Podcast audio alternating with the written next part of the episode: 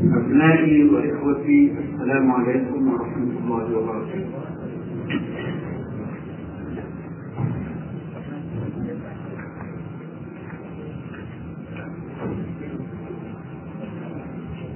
قال تعالى وفي الأرض آيات للموقنين وفي أنفسكم أفلا تبصرون؟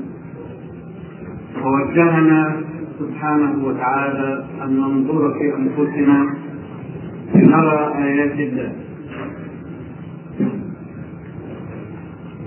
والدراسة في الإسلام لابد أن تؤدي إلى هدف. فعلم النفس لعلم النفس أو الفن للفن أو الحياة للحياة كلها شعارات لا يتقبلها الإسلام. لا بد من كل دراسة أن تؤدي إلى هدف والهدف الأخير هو الهدف الأول وما خلقت الجن والإنس إلا ليعبدون. عباد الله كلهم خلقوا ليعبدوا الله. والإنسان الراشد كل حياته عبادة. ولكن العبادة في الإسلام ليست بالمعنى الطيب الذي آلت إليه العصور المتأخرة حين انحسرت كل معاني الإسلام وتضاءلت وفسدت وأصبحت غير ذات مجنون وقد علمت الأجيال المتأخرة من المسلمين أن العبادة هي شعائر التعبد فحسب. فمن صلى الركعات المفروضة وصام رمضان وأدى زكاة ماله وحج البيت أو اعتمر فقد أدى كل ما عليه من العبادة ولم يعد لأحد أن يكلمه في شيء من أمور العبادة. ولا شك أن هذا المعنى غير الذي نزل به هذا الدين. فإن الله سبحانه وتعالى يقول في هذه الآية إنه خلق الجن والإنس ليعبدوه ليعبدوه فقط. ما كلفهم إلا أن يعبدوه. ما يريد منهم إلا العبادة وبديهي من هذه الآية أن معنى العبادة لابد أن يكون أشمل وأوسع بكثير جدا من شعائر التعبد. شعائر التعبد جزء من العبادة لا شك ولكنه لا يستغرق من اليوم والليلة إلا جزءا بسيطا من الزمن وجزءا بسيطا من الجهد. فأين تذهب بقية الزمن؟ وأين تذهب بقية الجهد؟ إذا كانت العبادة المطلوبة من العباد هي الشعائر التعبدية. بل هي كما قال الله سبحانه وتعالى لرسوله صلى الله عليه وسلم لتتعلم الأمة من وراء ذلك قل إن صلاتي ونسكي ومحياي ومماتي لله رب العالمين لا شريك له. فالحياة كلها بهذا المعنى عبادة وهي عبادة حين يتوجه بها الإنسان إلى الله وحين يلتزم فيها بما أنزل الله. هدف الدراسة النفسية إذا إذا كان لابد لنا أن نقيم دراسات إسلامية ليس هو التسلي بالنفس بهذه الدراسة إنما ينبغي أن تكون معينة للمسلم أن يجيد العبادة التي فرضها الله عليه. وقد تلحظون أن الأقدمين لم يقدموا دراسات النفس الإنسانية على الطريقة التي نمارسها نحن في العصور الأخيرة. لأكثر من سبب. السبب الأهم أنهم كانوا يمارسون هذا الدين واقعا فيستغنون به عن النفسية. نعم إن الذي يتبع المنهج الرباني كما جاء في الكتاب والسنة يجد نفسه سوية ويجد نفسه سائرا على الطريق المستقيم دون أن يحتاج إلى دراسات نفسية كالتي نحتاج إليها نحن في العصر الحديث. هذا من جهة ومن جهة أخرى فإن طريقة تأليف الأقدمين لم تكن مبوبة تبويبا موضوعيا كالذي تعودناه نحن في العصر الحديث وإلا ففي كتابات الأقدمين نظرات عميقة جدا للنفس الانسانيه أخذوها من جانب التربية يعني ينظر في النفس الانسانيه ليعرف كيف يربيها لتستقيم على طريقته والإمام الغزالي واحد من أكبر الذين كتبوا في النفس الإنسانية من هذه الوجهه غاص في أعماقها وسبر أدوارها ليطلع علينا بمنهج تربوي. إن كان له عيب في نظرنا نحن أنه صوفي يجنح إلى ترك الحياة الدنيا وإهمالها بحجة الاستعلاء على متاع الأرض والتقرب من الله ونحن نرى أن الصوفية بكل ما تعطيه من صفاء الروح ومن القرب من الله فإنها تهمل جانبا من العبادة المفروضة على الإنسان وهي عمارة الأرض. فإن الله سبحانه وتعالى يقول هو أنشأكم من الأرض واستعمركم فيها وهو الذي يقول سبحانه هو الذي جعل لكم الأرض ذلولا فامشوا في مناكبها وكلوا من رزقه وهو الذي قال سبحانه وابتغ فيما آتاك الله الدار الآخرة ولا تنس نصيبك من الدنيا. بعد هذه المقدمة اتحدث دقائق عن المنهج الذي ننظر به في النفس الانسانيه. كيف ندرس؟ كيف ندخل إلى هذا الموضوع؟ زعمت الجاهليه المعاصره أنه لا ينبغي لنا أن تكون لدينا أفكار مسبقه قبل أن ندخل إلى ميدان إنما ندخل مجردين ونضع مادة الدراسة في معمل البحث والذي يؤدي إليه البحث نسجله ويكون هو الحقيقة قد يكون هذا صحيحا في دراسه المادة الجامعة حين يكون أمامي قطعة من الحديد أو سائل أو أي مادة من المواد أريد أن ادرس خواصها فإني أدخلها المعمل واخضعها لتجاربي المعملية وأسجل النتائج وافصيها ثم أستخرج من ذلك قانونا أقول به إن خواص الماده الفلانيه هو كذا وكذا هل تصلح هذه الطريقة لدراسة النفس الإنسانية؟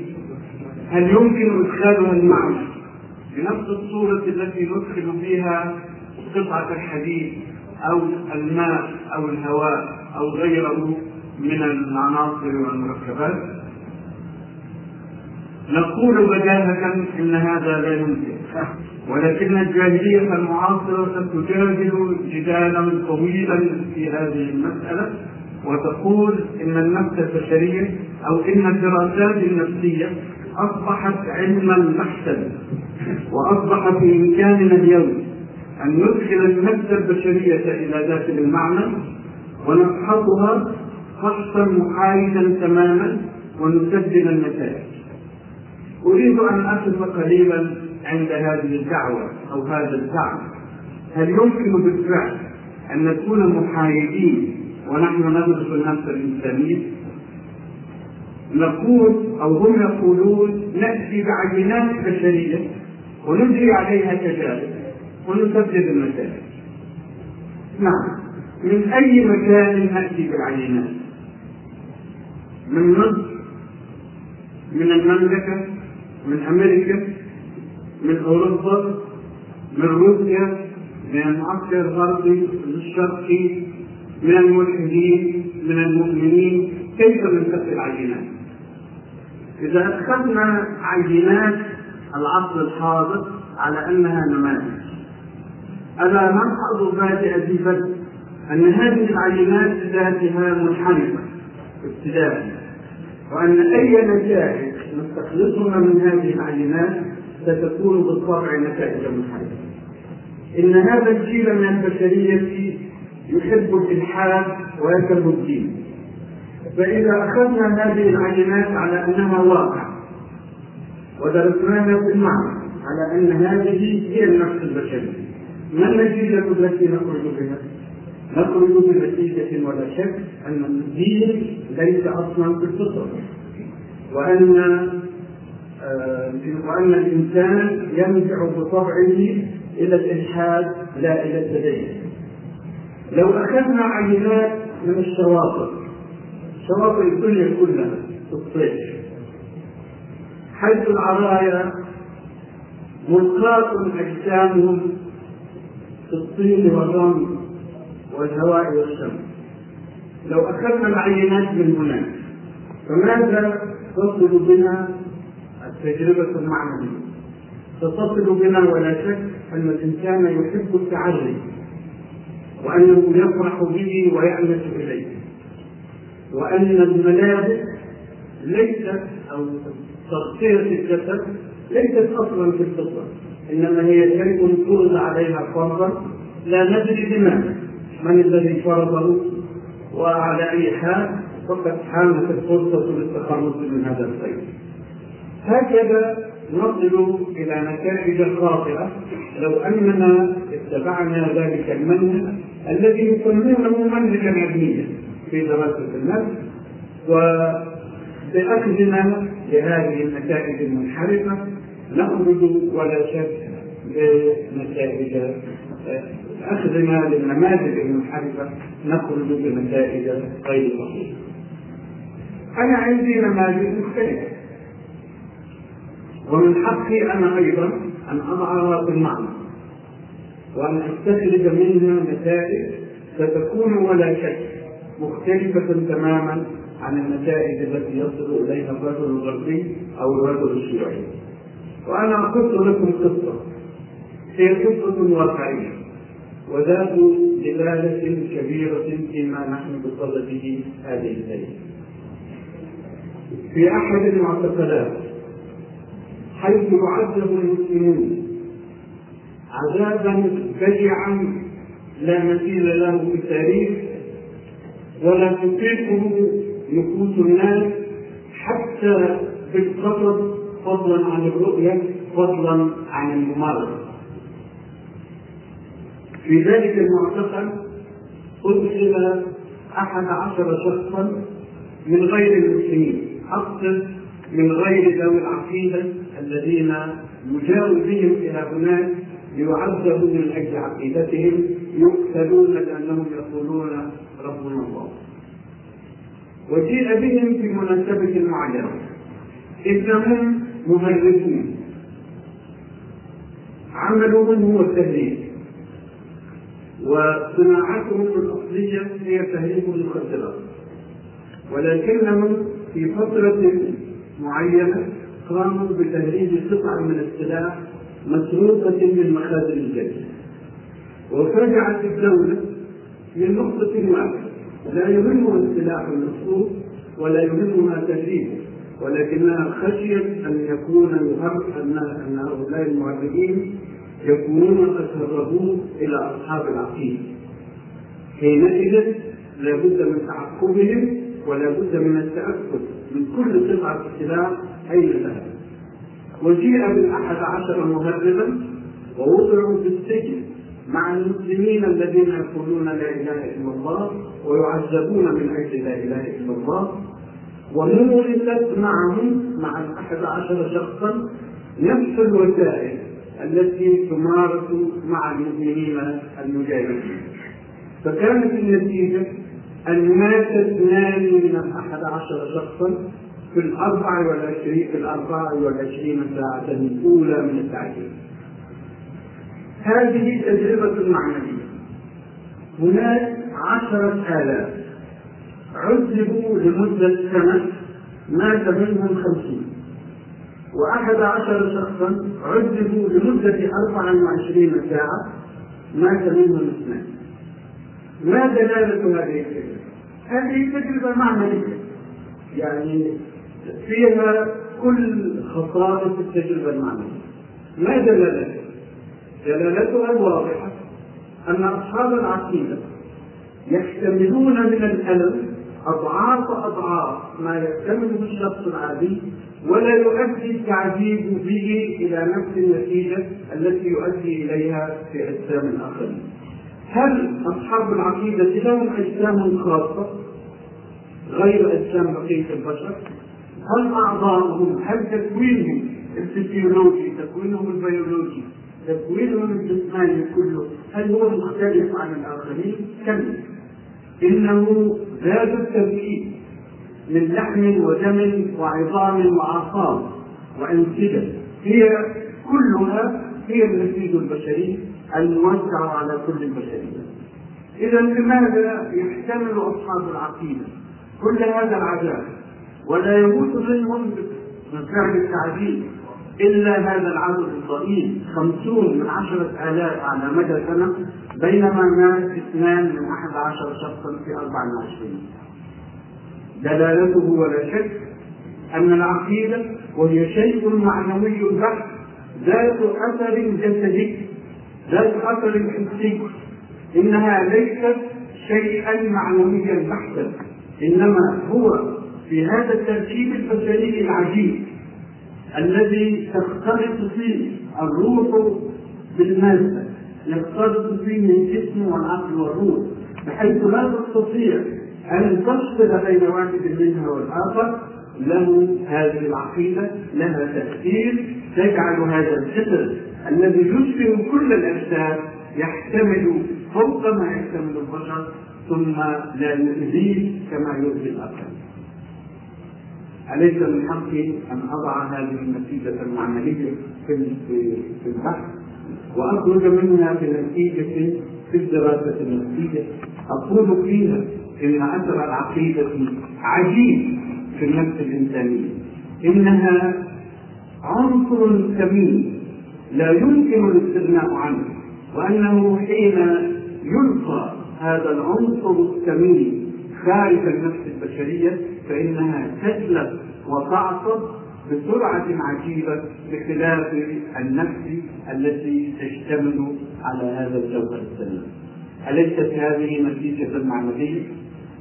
إنهم هناك ينكرونها عن قصد أو عن غير قصد لأن النماذج لأن العينات التي يضعونها في معاملهم عينات هابطة عينات منحرفة وهم يأخذونها على أنها نماذج النفس البشرية يعممون الأحكام التي يخرجون بها من تجاربهم الضيقة ثم يقولون انظروا هذا هو علم النفس صار علما تجريبيا علما بحتا ولم يعد يخضع لاهواء الباحثين.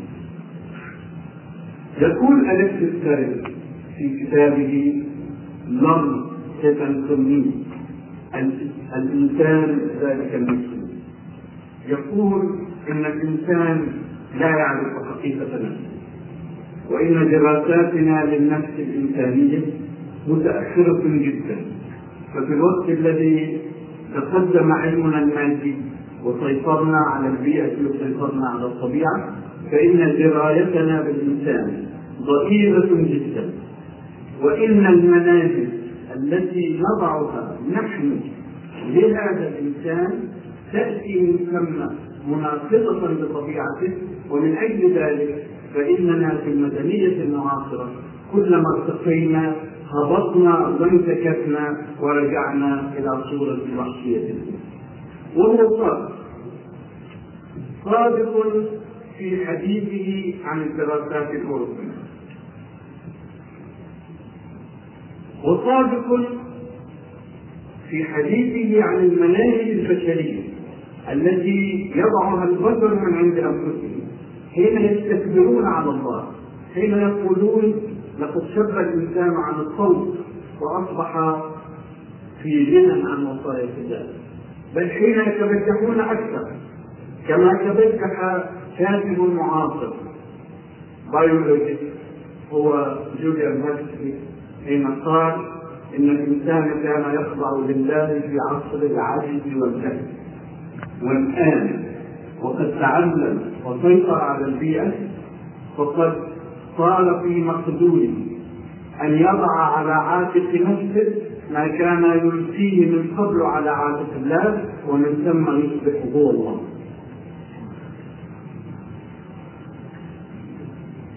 هذا التبجح الذي يجعل البشرية تنفر من المنهج الرباني وتقول نحن أدرى بمصالحنا أدرى من من؟ أدرى من الله من الذي خلق هذه النفس البشرية من الذي يعلم كل تفصيلاتها ألا يعلم من خلق وهو اللطيف الخبير؟ حين يستعد الإنسان ويستكبر ويقول أنا أضع منهج حياتي لنفسي. ماذا تكون النتيجة؟ تكون هذا التخبط الذي يعيش فيه الغرب والشرق. كيف إذا يكون منهج البحث في النفس الإنساني؟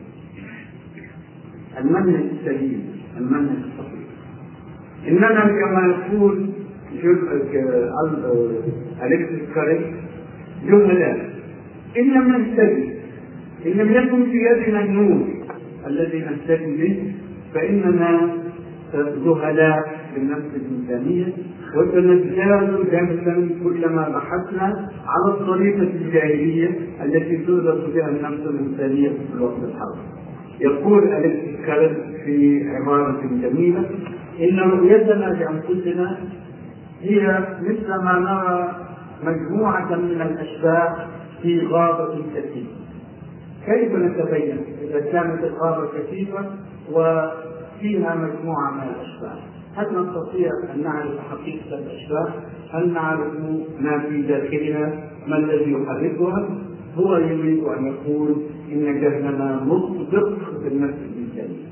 نعم إن لم نهتدي إن لم نأخذ المفتاح إن لم نأخذ المصباح الذي ينير لنا الطريق فستكون دراساتنا كلها جهالة وتؤدي إلى جهالة. من أين نأخذ المفتاح؟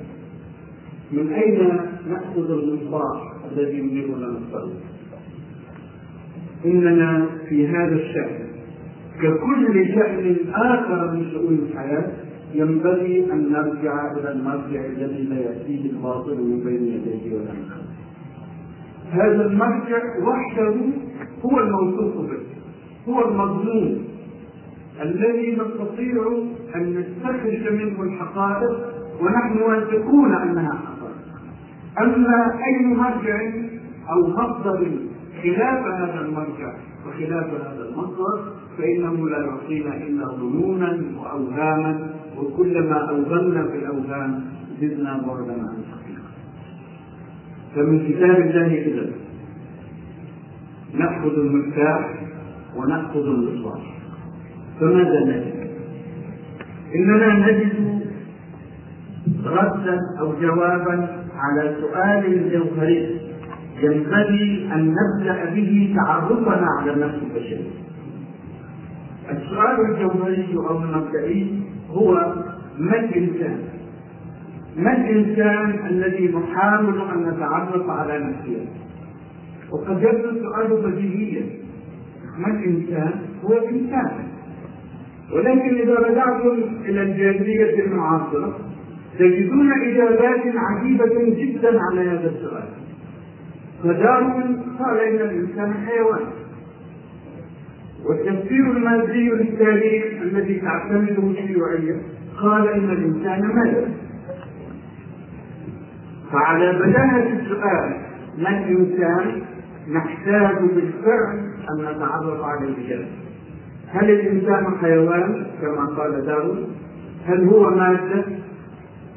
ومرجعه الأخير إلى المادة كما قال التفسير المادي للتاريخ هل هو روح كما قالت الجاهليات الهندية الهندوكية وما يشابهها. هل هو إله؟ كما تقول الجاهلية المعاصرة أيضا تقول عنه مرة إنه حيوان وتقول مرة أخرى إنه آن له أن يضع نفسه مكان الله. ما الإنسان على وجه التحديد هذه نقطة البحث التي منها ندخل إلى البحث وما لم يحدد إجابة هذا السؤال؟ هل هو حيوان أو مادة أو روح أو إله أو إلى الآخر؟ فإننا لا نهتدي في نظرتنا للأخير فلنرجع إلى كتاب الله. لنعرف من الإنسان. ما دوره في الحياة. لماذا خلق نجد قوله تعالى وإذ قال ربك للملائكة إني جاعل في الأرض خليفة. فبادئ ببدء الإنسان خليفة في الأرض تحددت مهمته تحدد له. هل هو مادة؟ هل هو حيوان؟ هل هو كذا؟ هل هو كذا؟ نجد قوله تعالى إذ قال ربك للملائكة إني خالق بشرا من طين فإذا سويته ونفخت فيه من روحي فقعوا له ساجدين إذا هذا الكائن البشري هو قطرة من طين الأرض ولكنه ليس هذه القطرة وحدها كما تقول المادية التفسير المادي السليم إنه مادة. هو مادة نعم. ولكنه لم يصبح إنسانا بمجرد كونه مادة. متى أصبح إنسانا؟ فإذا سويته ونفخت فيه من روحي فحين نفخ الله فيه من روحه أصبح ذلك الإنسان الذي أمرت الملائكة أن تسجد له. ما خصائص هذا الإنسان؟ ما ما الذي أعطته النفخة من روح الله في هذا الجسد المكون من الطين وهذه طبعا حقيقة علمية.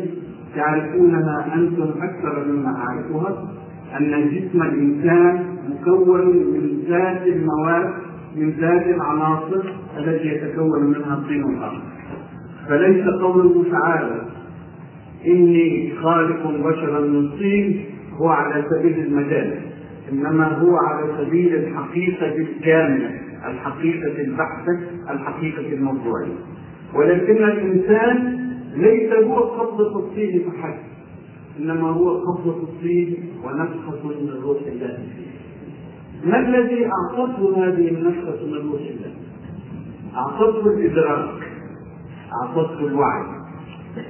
وجعل لكم والله أخرجكم من بطون أمهاتكم لا تعلمون شيئا.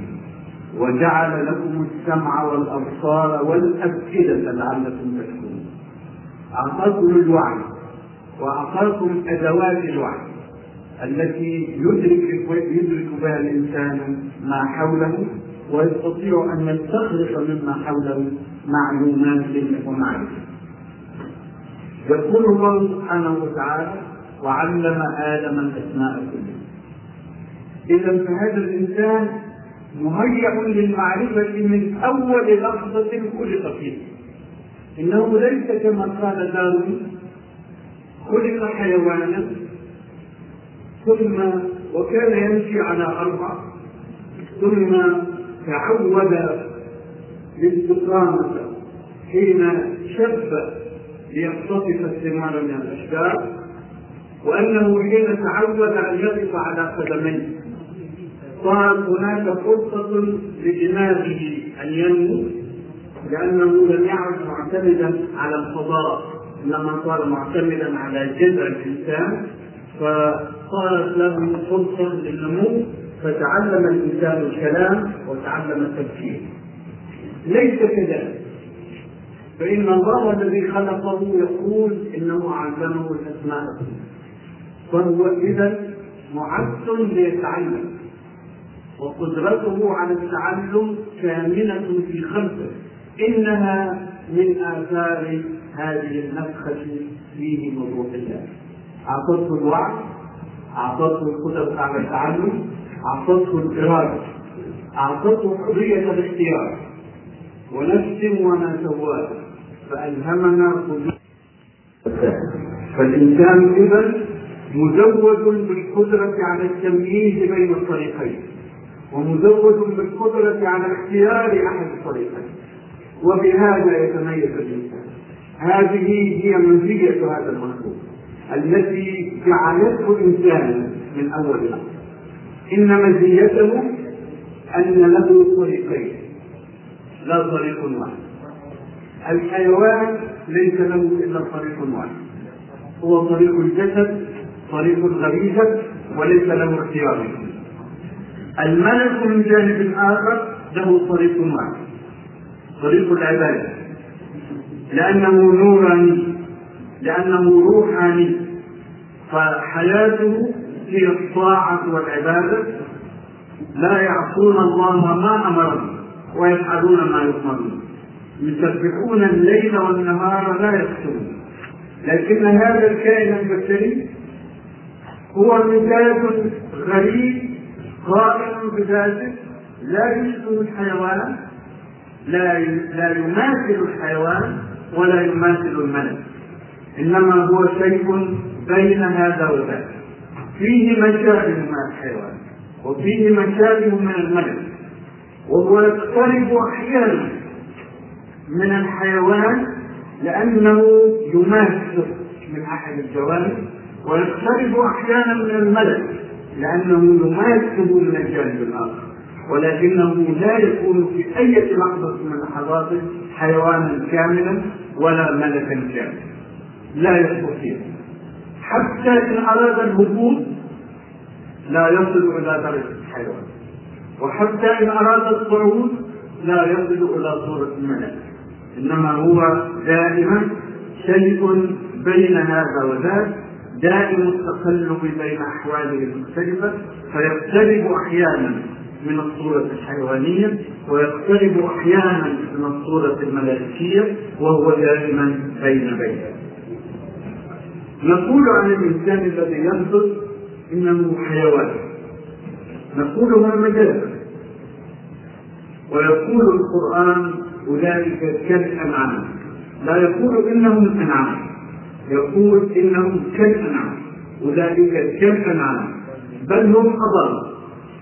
كالأنعام يتصرفون بغير وعي وبغير الطريق الذي رسمه الله للإنسان. ولكنهم حتى في ذلك ليسوا حيوانا. ما الفارق بين الإنسان الناطق حتى حين يهبط وبين الحيوان؟ ولماذا لا نقول إنه حيوان؟ نقول إنه كالحيوان يشبه الحيوان هناك جملة القلوب لا أشغلكم بها ولكن يكفي أن نقول إن الحيوان يسير بغريزته بغير إرادة ولكن الإنسان حين يهبط يهبط بإرادته ويهبط بوعيه لهدف يريد تحقيقه وهذا هو الفارق الأول. بين الإنسان في هبوطه وبين ممارسه وهو الحيوان. من الناحية الأخرى ناحية الملك هل يستطيع الإنسان أن يكون ملكا؟ كما. في أعلى لحظة عرفها بشر في تاريخ البشرية. في أعلى نفس بشرية عرفها تاريخ البشرية نفس محمد صلى الله عليه وسلم. أكمل نفس بشرية على الإطلاق. وفي لحظة التلقي من الله أعلى لحظة يعيش فيها رسول الله صلى الله عليه وسلم. هل كان ملكا كالملائكة؟ انظروا إلى قوله تعالى لا تحرك به لسانك لتعجل به. إن علينا جمعه وقرآنه فيما نزلت هذه الآية. إن رسول الله صلى الله عليه وسلم وهو يتلقى الوحي من الله. في لحظة الاقتراب من الله. التي لا يطيق بشر أن يقترب قربا أشد منها. وفي النفس التي لم تتكرر في تاريخ البشرية كله. شغل رسول الله صلى الله عليه وسلم بتذكر الوحي خشية أن ينساه فحرك به لسانه فنزلت عليه الآية نزل عليه الوحي. لا تحرك به لسانك لتعجل به. إن علينا جمعه وقرآنه أي أنه بشر حتى في لحظة الرفعة العلوية السماوية التي لا يستطيع بشر أن يرتفع فوقها لقد كان بشرا ولم يكن ملكا ولا يمكن للبشر أن يكون ملكا. هناك قول لا نشغل نفسنا به كثيرا أن الإنسان إذا اقترب من الملك فهو خير من الملك. لأن الملك يصنع هذا بما يشبه الغريزة أما الإنسان فيصنع هذا بإرادته. لا نريد أن نشغل أنفسنا بهذه المقالة. أهي حق أم هي من كلام المتكلمين؟ لكن المهم أن الإنسان لا يكون حيوانا أبدا ولا يكون ملكا أبدا إنما يكون دائما في هذه الدائرة يدور فيها بين الملك وبين الحيوان. تقول لنا آيات الله سبحانه وتعالى إنه خلق الإنسان من خطة من سن الأرض ونفخ فيه من روحه هذان عنصران تكون منهما الإنسان. خطة الطين والنفخة العلوية من روحه هل على طريقة المركب على طريقة المزيد على أي طريقة دخلت النفخة العلوية في قبضة الطين؟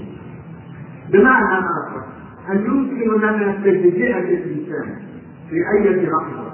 فنقول هذه اللحظة كان الإنسان قبضة الطين هذه اللحظة كان الإنسان روحا خالصة وهل بالتالي يمكن أن نقيم منهجا للحياة على أساس هذه التجزئة إن الإنسان لا يتجزأ أبدا.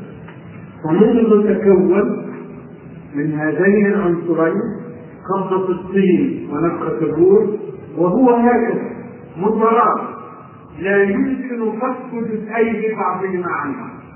لا يمكن للإنسان في أي لحظة أن يكون قبضة طين خالصة ولا نفخة روح خالصة إنه دائما ذلك الكيان المترابط المكون من قبضة الطين ونفخة الروح. ولكنه يتقلب كيف يتقلب؟ يتقلب فيواجهك مرة بقبضة الطين ويواجهك مرة بنفخة الروح. ولكنه في كلتا الحالين لا ينفك لا يتجدد هناك فرق بين أن يواجهك بقبضة الطين وأن تكون قبضة الطين قد انفصلت وصارت كائنا واحدا. وهناك فرق بين أن يقابلك بهذا الوجه الوجه الروحاني وأن تكون الروح قد انفصلت وأصبحت قائمة بالله. الإنسان دائما هو هذه التركيبه العجيبة التي لا يمكن صرفها إلى عناصرها الأولى. المركب الكيميائي يرد إلى عناصره الأولى. لكن هذا المركب الإنساني لا يفك ابدا لا يجزأ ابدا. وعيب الجاهليات دائما في التاريخ كله انها تتعامل مع الإنسان إما على أنه خطوه الطين خالصة أو غالبة وإما على أنه نفخة روح خالصة أو غالبة. الجاهلية الهندية الهندوسيه اقصد تعامل الناس على الإنسان على أنه روح. ومن أجل ذلك تهمل جسده وتعذبه وتهينه من أجل خلاص الروح. وكذلك تهمل الحياة الدنيا. تهمل عالم الحس تهمل الانتاج المادي تهمل السعي في الحياة الدنيا. الحضارة المعاصرة الحضارة الجاهلية كما ينبغي أن نسميها تأخذ الانسان كانه قبضه الطين فحسب فتعامله على أنه حس على أنه ماده على أنه شهوات على أنه رغبات جسديه وتتعامل معه. على هذا الاساس وتهيئ له حضارة تعنى بالجانب المادي منه وتهمل الجانب الروحي. كلا الحضارتين الجاهليتين غير متوازنة. أشبهها في خيالي كالإنسان المختل الذي على أحد كتفيه وهبط الآخر. انظروا كيف يسير. يسير مختل الخطى بينما لو أنه وضع كتفيه على استقامتهما فإنه يسير معتدلا. أفمن يمشي مسبا على وجهه أهدى أم من يمشي على صراط على على على سويا مع الحضارة الإنسان الإسلامية وحدها في التاريخ. هي التي تأخذ الإنسان على حقيقته. ولا عجب في ذلك فهذا الدين منزل من عند خالق هذه الفطرة. الذي يعلمها بكل تفصيلاتها لأنه هو خالقها. وهذا الدين هو الفطرة. فطرة الله التي فطر الناس عليها. لا تبديل لخلق الله. ذلك الدين القيم ولكن أكثر الناس لا يعلمون. الحضارة الإسلامية وحدها في التاريخ هي التي أخذت الإنسان بكل جوانب بشموله بترابطه الذي لا يمكن أن يمزق ولا أن يفكر فكانت أعظم حضارة الإسلام في عالم المادة وأنا أتكلم عن الحضارة الإسلامية في ذروتها حين كان المسلمون أقرب إلى الطريق السوي ولا أتحدث عن المسلمين في عصورهم الأخيرة التي جنحوا فيها بعيدا عن الإسلام. ثم قلدوا الغرب في جاهليته ونسوا حضارتهم ونسوا أصول دينهم. هذه الحضارة الإسلامية عمرت في عالم الواقع مثل أي حضارة مادية في التاريخ وتفوقت في كثير من النواحي. ولكنها في ذات الوقت لم تشغل الإنسان عن اليوم الآخر لم تشغل الإنسان عن الله لم تشغل الإنسان عن القيم الربانية التي أراد الله بهذا الإنسان في محقق رب الأرض نأخذ نماذج تبين هذه العبارة. لقد كان العرب الذين تلقوا هذا الدين أول مرة قوما بعيدين عن العلم بمعناه المعروف اليوم. كانوا قوما مسؤولين بالشعر بفرض الشعر وبحفظ الانسان ولا يشغلهم غير ذلك إلا أمور الحياة الدنيا ثم أسلموا. ودرسوا كتابهم. الذي يوجههم إلى آيات الله في الكون ويأمرهم بالسير في اتجاه الأرض والبحث عن رزق الله. لذلك من هذا التوجيه اتجهوا إلى العلم. وحين لم يكن لهم رصيد سابق من العلم فقد اتجهوا إلى العلم الموجود يومئذ عند التغريق وعند الرومان وعند الفرس وعند الهنود وعند المصريين القدماء فحصلوا كل العلم الذي كان قائما يومئذ ولكنهم رأوا أن المنهج الذي يسير عليه العلم في ذلك الوقت منهج لا يتفق مع الإسلام فحوروا المنهج أخذوا العلوم من اليونان لكنهم حوروا المنهج ليتلائم مع الدين كيف حوروا؟ كيف كان المنهج الإغريقي في العلم؟ كان منهجا ذهنيا فلسفيا. بمعنى أن الشيء يثبت إذا ثبت في الذهن ولا علاقة لهذا بالواقع. كل ما يمكن إثباته في الذهن فهو صحيح ولو كان لا واقع له على الإطلاق. وكل ما لا يمكن إثباته في الذهن فهو غير صحيح ولو كان موجودا في عالم الواقع. هذا هو المنهج منهج النظر الفلسفي الإغريقي أخذ المسلمون العلم من اليونان ولكنهم صححوا المنهج. صححوا المنهج بإدخال التجربة والملاحظة في المنهج العلمي. ومن هنا برز المنهج التجريبي في البحث العلمي الذي تقوم عليه كل الحضارة المعاصرة في أوروبا اليوم. بدأت في مدارس المسلمين وعلى أيدي المفكرين أو العلماء المسلمين الذين قالوا لا بد من البحث في الواقع لا في الأفكار المجردة وتقدم العلم في الفيزياء والكيمياء والطب والفلك والرياضيات على دون هذا المنهج الذي اتبعه المسلمين وبرزوا هذا العلم بكل جمال عمروا به الأرض. أي العمارة المادية التي يتفنن فيها الغرب اليوم. فهل نكن وهم يعمرون الأرض. نسوا الهدف الأكبر الذي خلق الإنسان من أجله وما خلقت الجن والإنس إلا ليعبدون.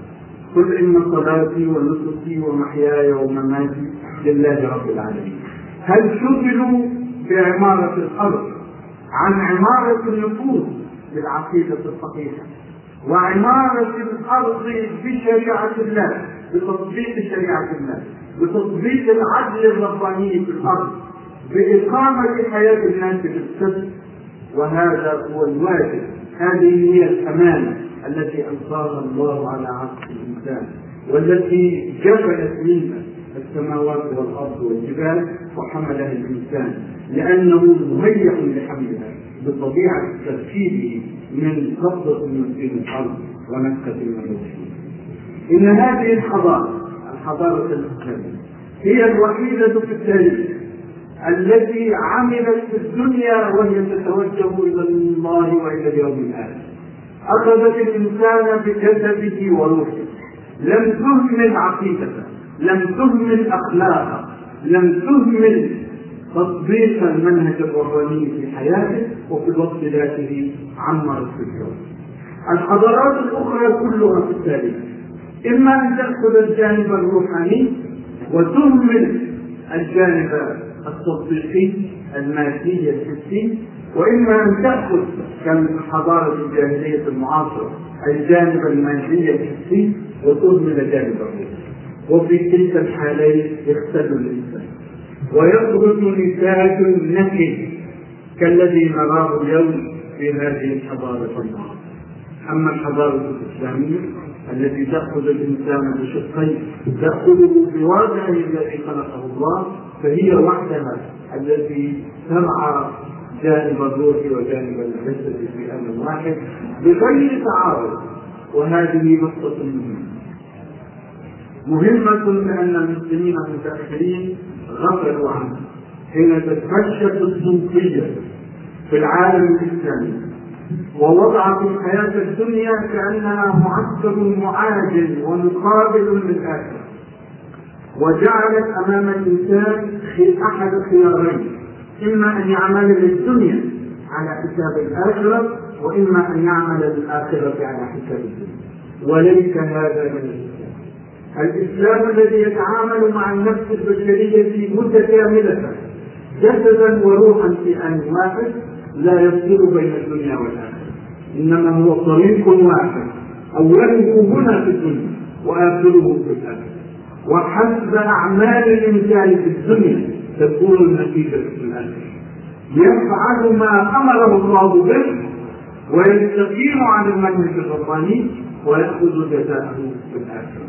وهذا هو الفارق بين العمارة الإسلامية للأرض هو أنشأكم من الأرض واستعمركم فيها وبين العمارة التي يقوم بها الإنسان الكائن كلاهما يعمر ولكن الإنسان الجاهلي يعمر تعميرا ماديا ولا يعمر بمقتضى المنهج الرباني فينتشر الظلم والفساد في الأرض. والمسلم يعمر الأرض بمقتضى المنهج الرباني. فيكون العدل ويكون القسط إلى جانب الثمار العلمية والثمار التكنولوجية والثمار المعمارية وكل جوانب العمارة. حين كان المسلمون مسلمين حقا في ذروة حضارتهم كانوا منارة للبشر لأنهم انطلقوا بحكم عقيدتهم. وبحكم التزامهم بالمنهج الرباني التزموا انطلقوا المنطلقة الصحيحة بالنسبة للإنسان. لم يسيروا معوجين كما يسير الإنسان الجاهلي يجنح إلى أحد الجانبين ولا يعتدل أبدا. ساروا في المنطلق الصحيح الذي يربط بين الروح والجسد يربط بين الروح والمادة يربط بين الدنيا والآخرة يربط بين العمل والعبادة يربط كل جوانب الحياة السياسية والاقتصادية والاجتماعية كلها بقاعدة الروح بقاعدة الأخلاق فيكون إنسانا متكاملا. انظروا إلى الجاهلية المعاصرة تقول السياسة سياسة ولا علاقة لها بالدين. ويقول قائلهم لا في السياسة ولا سياسة في الدين. وهي قولة قديمة على أي حال. ليست من اختراع جاهلية القرن العشرين. إنما بدأ بها ميكيافيلي في وقت مبكر. وتبعتها العلمانية. وتبعها كل جاهلي معاصر. يقول لا دين في السياسة ولا سياسة في الدين. انظروا إلى الاقتصاد المعاصر. يقولون الاقتصاد له قوانينه الخاصة. لا علاقة له بالدين ولا علاقة له بالأخلاق. انظروا إلى العلاقات الاجتماعية المعاصرة. يقولون إنما تقوم على المصلحة. ولا علاقة لها بالدين ولا علاقة لها بالأخلاق. انظروا إلى الأخلاق. لقد كدت أقول إن الأخلاق المعاصرة لم يعد لها علاقة بالأخلاق.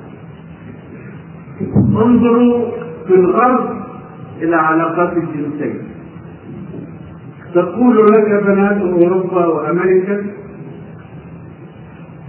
وأرجو ألا تفتنوا حين تذهبون هناك. تقول لك البنات أنتم أيها المسلمون أو أيها الشرقيون شعوب عجيبة ونظراتكم غريبة. تخلطون المسألة الجنسية بالدين والأخلاق. ما علاقة الجنس بالأخلاق؟ الجنس علاقة بيولوجية يعني علاقة ذكر بأنثى جسد مذكر وجسد مؤنث ويجري بينهما ما يجري بين الذكر والأنثى. يجردون الحياة كلها من القيم الخلقية هل هذا التجريد إحنا موضوعنا النفس البشرية. هل هذا التجريد يستقيم مع طبيعة النفس البشرية هل صحيح أن أعمال الإنسان منفصلة عن القيم الخلقية من أين جاءت القيم الخلقية في حياة الإنسان؟ جاءت من الخارج كما يقول ماركس ودارون وفرويد ودوكاين وفريدا ثم تبعهم من تبعهم هل الأخلاق مفروضة على الإنسان من خارج نفسه؟ هل هي قيس وكف؟ هل هي إلى الآخر؟ قلنا إن الإنسان يتميز في تركيبه بأنه مكون من عنصرين وأنه بالتالي ذو طريقين طريق اصطلحنا على تسميته بطريق الخير والطريق الآخر اصطلحنا على تسميته بطريق الشر وسأتطرق إلى هذه التسمية. لكني الآن أقول إن له طريقين. وهو يستطيع أن يميز بين الطريقين وأن يختار أحد. من هنا كانت لأعمال الإنسان قيمة الخلقية فحين يكون هناك طريقان أحدهما خير وأحدهما شرير ثم يختار الانسان أحد الطريقين بيده بإرادته. هنا يتعلق الحكم الأخلاقي بعمل الإنسان فيقال هذا عمل خير أو هذا عمل شرير هل يقال هذا بالنسبة للحيوان؟ الحيوان الذي له طريق واحد. هل يمكن أن يوصف عمله بالخير والشر؟ حين تذكر القصة الفقر. وهذا مثال ليس من عندي إنما مثال تعجب به الشيوعية حين تتحدث عن رأس المال. تقول إن من طبيعة رأس المال أن يظلم العمال كما تذكر القصة الفقر. ويقولون تعقيبا على ذلك إن هذا عمل لا يخالف المقاييس الخلقيه ويقال عنه إنه أخلاقي أو غير أخلاقي. حين تأكل القطه الفقر هل يقال إن هذا عمل شرير أو عمل خير؟ لا يقال لماذا؟ لأن القطة لا تملك شيئا إلا أن تسير على غريزتها حين ترى الفقر تأكل لكن الإنسان ذو الطريقين الذي يملك هذا ويملك ذاك هل يمكن تجريد عمله من القيمة الخلقية؟ كما تجرد الجاهلية المعاصرة الجنس من الأخلاق وتقول هذه مسألة بيولوجية والاقتصاد من الأخلاق وتقول هذه مسألة اقتصادية والسياسة من الأخلاق وتقول هذه مسألة سياسية. هل يمكن أن ينفصل أي عمل من أعمال الإنسان عن القيمة الأخلاقية المصاحبة له؟ إن القيمة الأخلاقية نابعة من تركيب الإنسان ذاته. من فطرته ليست مفروضة عليها من الخارج من الذي فرضها؟ قال الدين هو الذي فرضها هل يستطيع الدين أن يفرض على الإنسان شيئا ليس في فطرته أن يتقبله؟ هل تستطيع قوة في الدنيا أن تفرض على أي كائن خلقا أو طبيعة ليست فيه نهبط شوية ناخذ الحمار هل تستطيع أن تجعل الحمار يحيد عن طعامه الذي فطر عليه؟ هل لو قدمت له لحما مشويا ومهما حاولت بكل وسائل الإغراء أو بكل وسائل الضغط هل تستطيع أن تجعله يأكل اللحم المشوي؟ اللحم المشوي في نظرنا نحن أكبر من السن والسوء لكن في نظر الحمار طعام غير مستفاد غير مقبول. ولا يمكن فرض عليه مهما مارست من أنواع الضغط كذلك الإنسان كيف يفرض عليه؟ من عند الله أو من عند أي قوة في الوجود كيف يفرض عليه شيء ليس في طبيعته أن يتقبله؟ فإن قلنا مع القائلين الجاهليين ان الأخلاق مفروضة على الإنسان من خارج نفسه كيف تقبلها؟ كيف تصفع بها؟ كيف صار يجد بها الأشياء إن لم تكن نابعة من فطرته من طبيعة تكوينه من تكوينه من قبضة في الحرب ونفسه من روح الله من ازدواج طبيعته وازدواج طريقه إن هديناه الطريق إن هديناه السبيل إما شاكرا وإما كفورا وهديناه النجدين طريقا قلت انني ساعود إلى قضية الخير والشر. هل هي مفروضة من خارج الانسان كما يقول كل مفكر الجاهلية المعاصر إن تقييم الأعمال بالخير والشر ليس ذاتيا إنما يأتي من الخارج. فأما المتخيلون من الأخلاق فيقولون إن هذا التقييم بخير وشر هو قيد وكبت للنشاط البشري. وأما علم النفس علم الاجتماع المعاصر علم الاجتماع الجاهلي المعاصر فيقول إن القيم الخلقية ليست ثابته وليست موضوعية. والنظر إليها على انها قيم قائمة بذاتها نظرة تخالف العلم مخالفة تامه وأما الشيوعية والتفسير المادي للتاريخ فيقول إن الأخلاق ليس